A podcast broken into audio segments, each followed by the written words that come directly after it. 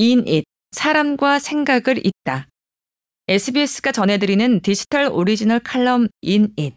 오늘은 시골 소방관 심바 씨, 최규영님의 칼럼을 소개해 드립니다.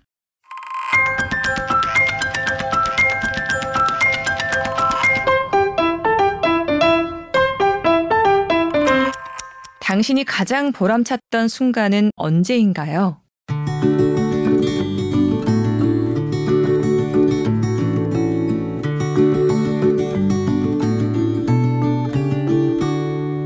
소방관인 제가 가장 흔하게 듣는 질문은 이런 겁니다.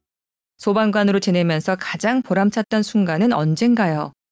그런데 막상 답변을 하려고 하면 고민이 됩니다. 생명을 구하고 돕는 게 직업이니 당연히 해야 할 일들이지만 매번 보람을 찾고 의미를 부여하기에는 사건, 사고가 너무 많거든요. 사실 소방관이 되기 전에는 온갖 사무실 업무가 쌓여 있다는 건 전혀 예상하지 못했습니다.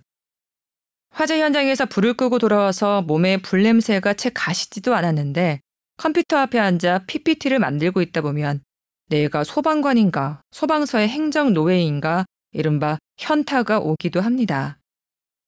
소방시험을 준비할 때는 소방관의 사명, 희생, 불 속으로 뛰어들어가는 용기, 이런 것들에 피가 끓었는데 막상 소방관으로 몇 년 지내다 보니 가끔은 이런 것까지 해야 하나 하는 생각이 드는 일들도 있습니다.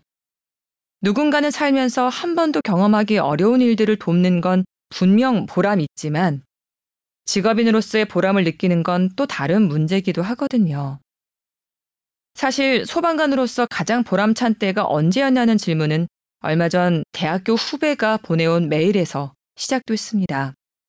대학교 방송국 친구들인데 졸업한 선배들을 찾아서 어떻게 살고 있는지 인터뷰를 진행하고 있다고 하더군요.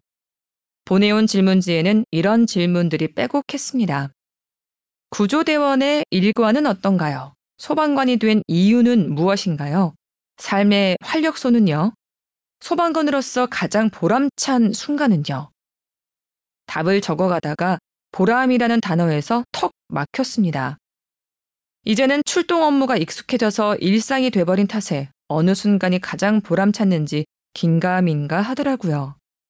저는 속으로 삼진강 제방 무너졌을 때 마을 사람들 구조했던 게 가장 보람찼나? 아니지. 목숨을 구한 건 아니니까 가장 보람차진 않았지. 꼭 목숨을 구해야 보람찬 건가? 하수구에 빠진 앵무새를 구해줬을 때 아이들이 가장 좋아하긴 했는데 이렇게 겪었던 사건들을 보람찬 순서대로 줄을 세워 봤습니다. 그러자 기억이 하나 떠올랐습니다. 비가 내렸던 어느 여름날이었어요. 신고가 들어온 주소로 찾아가니 개 한 마리가 저희들 앞을 뛰어다니고 있었습니다. 축사 옆집 문틈 사이로 얼굴을 반쯤 내민 아주머니께 말을 걸었습니다. 저기 신고자 되시나요? 예, 제가 신고했어요. 혹시 본인 소유의 개인가요? 아니요, 그런 건 아니고요. 주인이 따로 있긴 한데 밥만 한 번씩 주고 신경을 안 쓰길래 걔가 하도 딱해서 신고를 했어요. 아주머니는 처음에는 경계하는 듯 하더니 어느새 문 밖까지 나와서 뒷짐까지 지시고 본격적으로 이야기를 풀어놓으셨습니다. 아주머니에 따르면 소 한 마리 없는 축사에 개만 묶여 있고 주인이 가끔 와서 밥을 주고 가긴 하는데 새끼 때 목줄을 해놓고 한 번도 목줄을 늘려주지 않았다고 하더군요. 목줄이 개의 목을 파고들어서 피부가 썩는 바람에 그 냄새가 옆집까지 난다고 했습니다. 냄새는 둘째치고 불쌍해서 그냥 두고 볼 수가 없어서 119에 신고를 했다고 하셨어요. 대문 너머로 털에 윤기가 번들번들한 이쁜 깨나 받고 자란 것 같은 개가 꼬리를 빳빳하게 세우고 저희들의 모습을 지켜보고 있었습니다. 개를 포획망으로 잡고 보니 상황은 생각보다 더 심각했습니다. 목줄이 살을 파고든 정도가 아니라 목줄을 감싼 채로 피부가 자라서 목줄이 개 신체의 일부가 돼 있었습니다. 그런 상황에 몸을 움직일 때마다 목줄과 피부의 마찰로 상처가 생기고 아물고를 반복하고 있었습니다. 숨소리에 쇳소리까지 섞여서 나오는 게 호흡에도 지장이 있는 것 같았습니다. 이반장, 공구상자 가져와봐. 이때부터 의학 드라마 뺨치는 구조팀장님의 수술이 시작됐습니다. 마취를 하고 여러 사이즈의 니포와 칼 등으로 목줄을 제거하는데 개 목에선 피가 흐르기 시작했습니다. 수술이 난항을 겪는 듯 했지만 압박붕대로 출혈 부위를 막고 팀장님은 침착하게 목줄을 제거해 나갔습니다. 새까맣게 피떡이 된 목줄은 보기만 해도 마음이 괴로웠습니다. 피부에 붙어서 떨어지지 않는 목줄을 칼로 째가며 뜯어내는데 개를 이 모양이 되도록 방치한 개 주인이 원망스러웠습니다.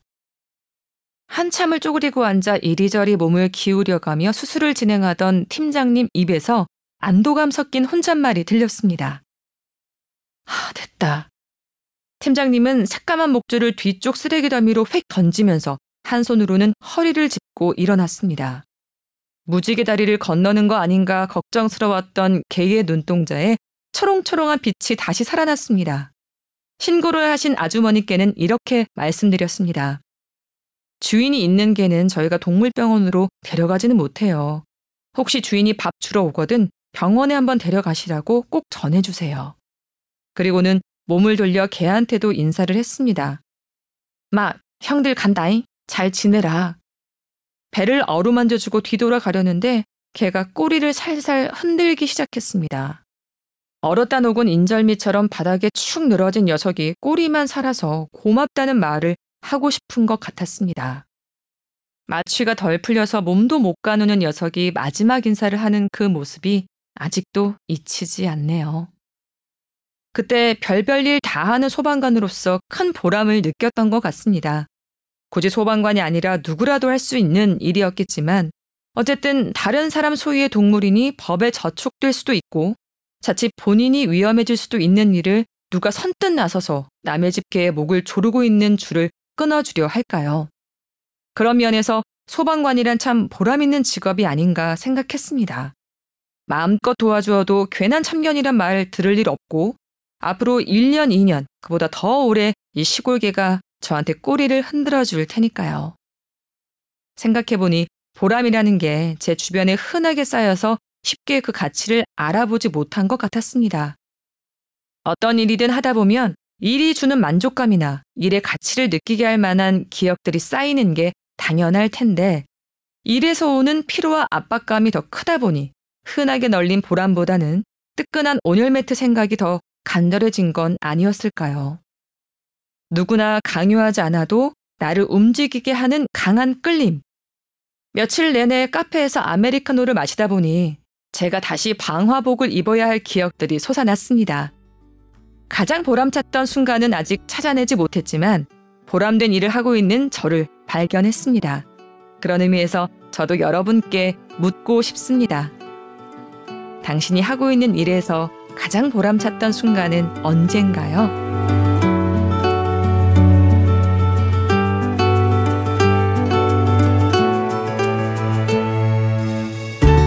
여기까지 시골 소방관 신바 씨, 최규영님의 칼럼, 저는 아나운서 이유나였습니다.